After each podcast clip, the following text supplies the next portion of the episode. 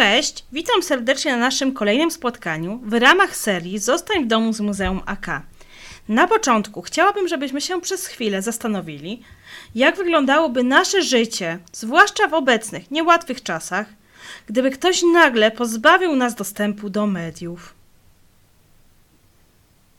Obecnie taki scenariusz jest mało realny. Jednak kiedyś z tym problemem musieli poradzić sobie mieszkańcy okupowanej Polski. Nagle zostali oni pozbawieni możliwości chociażby wysłuchania audycji przygotowanej przez rozgłośnie Polskiego Radia. Oczywiście z wiadomych przyczyn ówcześni mieszkańcy ziem polskich nie mogli korzystać z zasobów internetu czy też oglądać telewizji. Pozostawało jednak radio i prasa. Obywa te środki masowego przekazu były obywatelom II RP całkiem dobrze znane. W niniejszym materiale chciałabym przybliżyć niektóre informacje dotyczące polskiego radia pod okupacją niemiecką. Jakie miały okazać się jego losy? Czy okupanci pozwolili na korzystanie Polakom chociażby z jego okrojonej wersji? Już od samego początku niemieckie władze postawiły sprawę jasno. W październiku 1939 roku na ulicach pojawiły się afisze informujące Polaków o konieczności oddania wszystkich radioodbiorników. Zgodnie z rozporządzeniem władz generalnego gubernatorstwa ostateczny termin ich przekazania ustalono na styczeń 1940 roku. Ta konfiskata, według planów okupanta, miała m.in. pozbawić Polaków dostępu do audycji o charakterze antyniemieckim. Prawo do posiadania radioodbiorników mieli już zatem tylko nieliczni, tym m.in. osoby narodowości niemieckiej, o ile dokonały ich rejestracji. To właśnie na ich potrzeby produkowane były specjalne aparaty ozdabiane nazistowskimi symbolami.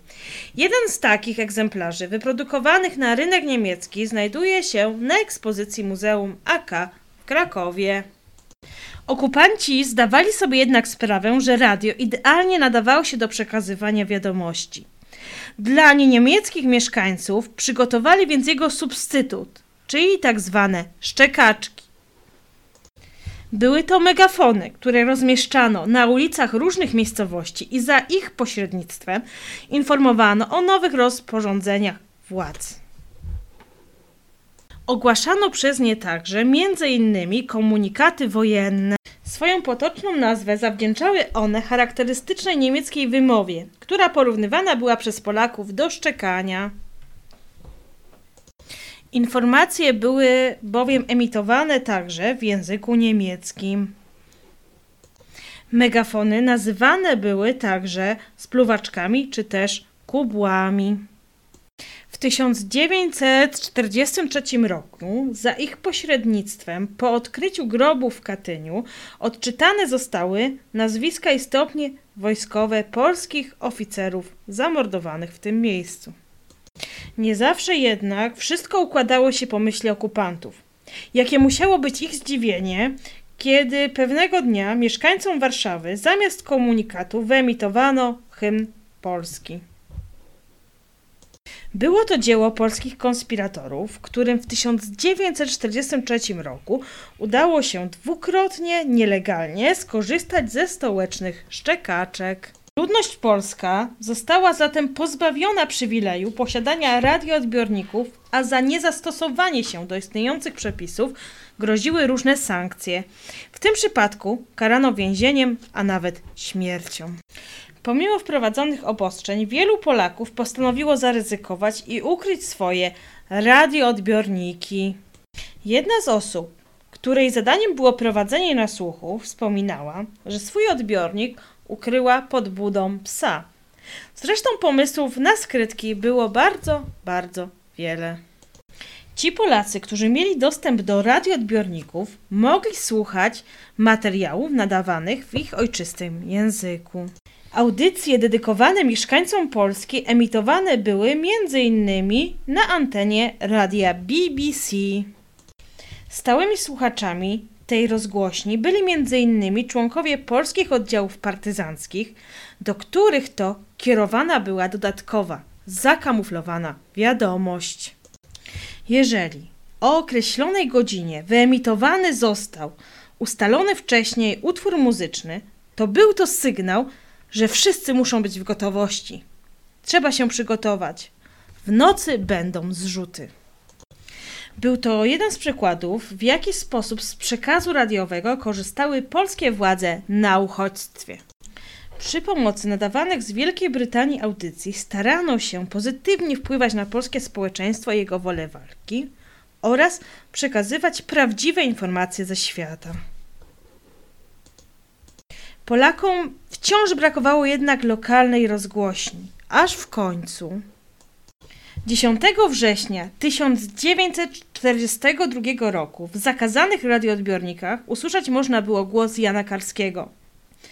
Tu mówi tajna radiostacja warszawska. Mówimy do was z Warszawy, dziś cierpiącej i zubożałej, ale nieuległej, z której możemy być dumni, że godna jest być stolicą wielkiego państwa.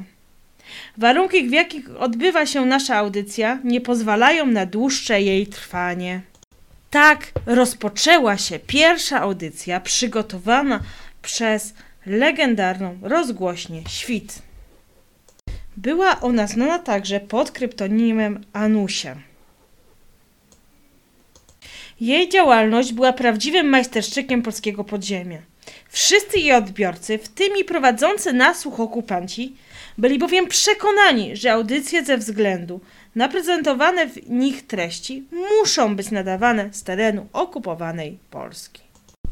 Wszyscy byli przekonani, że polskim konspiratorom udało się zorganizować tajną rozgłośnię radiową.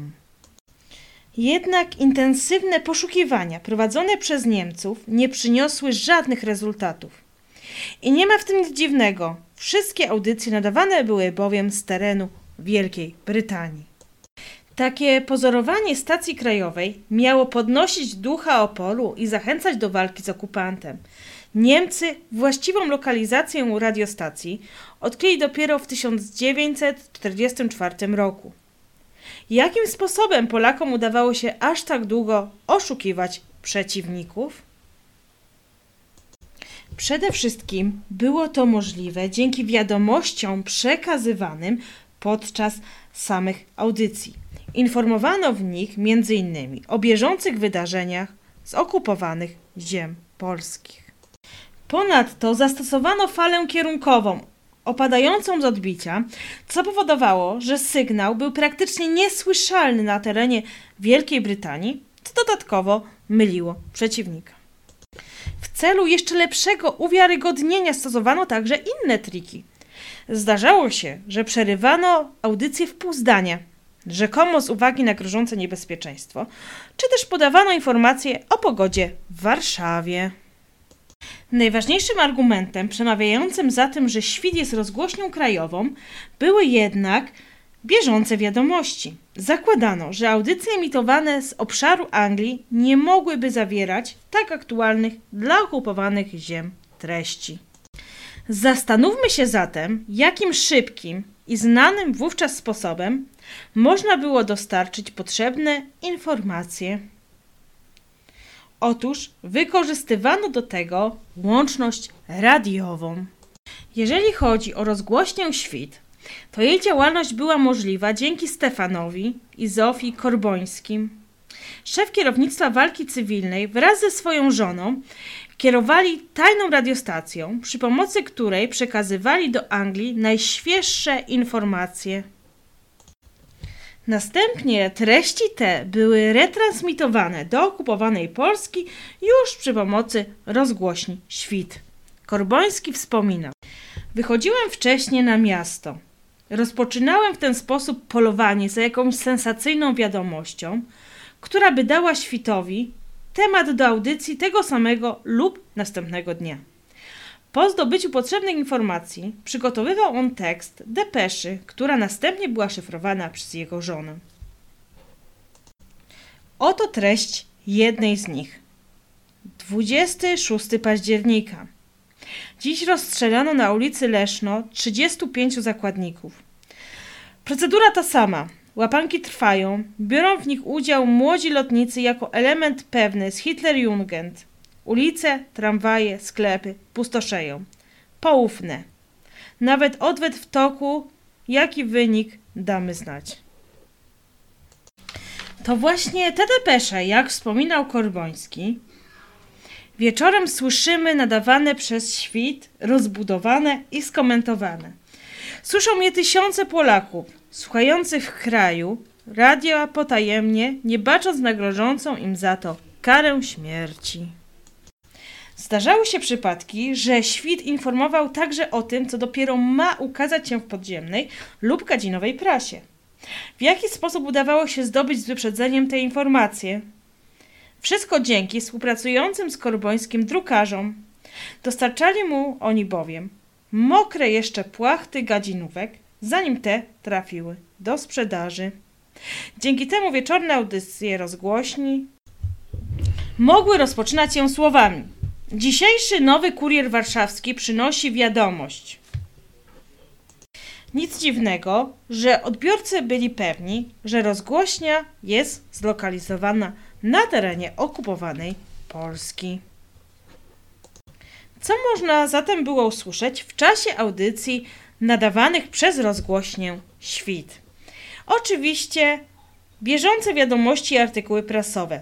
Ponadto ogłaszano nazwiska tych niemieckich funkcjonariuszy, którzy wyróżniali się szczególnym okrucieństwem. Na antenie wyliczano także ich zbrodnie i ostrzegano przed dalszym takim postępowaniem. I co ciekawe, często takie apele przynosiły spodziewany rezultat. Sytuacja świtu pogorszyła się znacznie po przerwaniu w kwietniu 1943 roku polsko-sowieckich stosunków dyplomatycznych.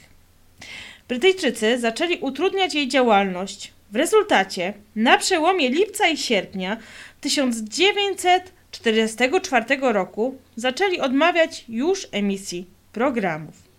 Wyjątkowo zezwolili na nadanie 29 lipca krótkiej audycji wieczornej poświęconej ogólnemu omówieniu sytuacji w Warszawie.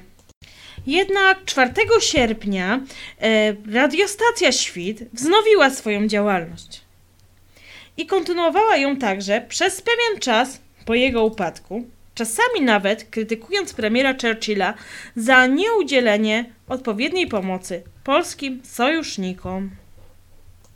E, z biegiem czasu treści depesz zaczęły być coraz bardziej cenzurowane przez Brytyjczyków, a ostatecznie 30 listopada 1944 roku radiostacja Świt wstrzymała emisję. Szczegółowe informacje dotyczące przebiegu powstania warszawskiego nadawane były także, co ciekawe, z samej stolicy. 8 sierpnia 1944 roku swoją działalność rozpoczęła stacja nadawcza Armii Krajowej Błyskawica. Pierwsze słowa na jej antenie wypowiedział Zbigniew Świętochowski. Brzmiały one: Halo? Tu mówić Błyskawica. Stacja nadawcza Armii Krajowej w Warszawie na fali 32,8 oraz 52,1 metra. Duch Warszawy jest wspaniały. Wspaniałe są kobiety Warszawy. Są wszędzie. Na linii razem z żołnierzami lub jako sanitariuszki albo też łączniczki. Nawet dzieci ożywione są cudownym duchem męstwa. Pozdrawiamy wszystkich wolność miłujących ludzi świata żołnierzy polskich walczących we Włoszech i we Francji, polskich lotników i marynarzy. Do nadawania audycji wykorzystywano nadajnik zaprojektowany rok wcześniej, a więc już w trudnych konspiracyjnych warunkach. Został on wykonany przez Antoniego Zębika, pseudonim Biegły, i jeszcze w 1943 roku Nadajnik został przywieziony do stolicy i ukryty w jednym z warsztatów samochodowych. Miał zostać wykorzystany w momencie wybuchu walk i rzeczywiście 1 sierpnia miał zostać przewieziony do siedziby Biura Informacji i Propagandy Armii Krajowej. Jednak w czasie transportu został on uszkodzony. Stąd też opóźnienie w rozpoczęciu emisji. Błyskawica nadawała cztery razy dziennie po polsku i dwa razy po angielsku. Jej sygnałem była melodia warszawianki. Speakerami byli m.in. Jan Nowak-Jeziorański, Zbigniew Świętochowski, Stefan Sojecki czy też Jeremi Przybora. Ostatni komunikat nadany został już po upadku powstania 4 października 1944 roku. Po jego emisji radiostacja została zniszczona przez jednego z powstańców. Niedługo potem Warszawa, a później cały obszar okupowanych ziem polskich znalazł się w rękach Sowietów, ale to już zupełnie inna historia. Jeżeli chcecie zobaczyć oryginalną radiostację używaną przez polskich konspiratorów do łączności z zagranicą, a także dowiedzieć się, jak wyglądał konspiracyjny schron prasowy, to serdecznie zapraszamy do Muzeum AK. W kolejnym nagraniu przybliżę Wam informacje dotyczące oficjalnej i tajnej prasy wydawanej na okupowanych ziemiach polskich. A dzisiaj dziękuję za uwagę. Do usłyszenia.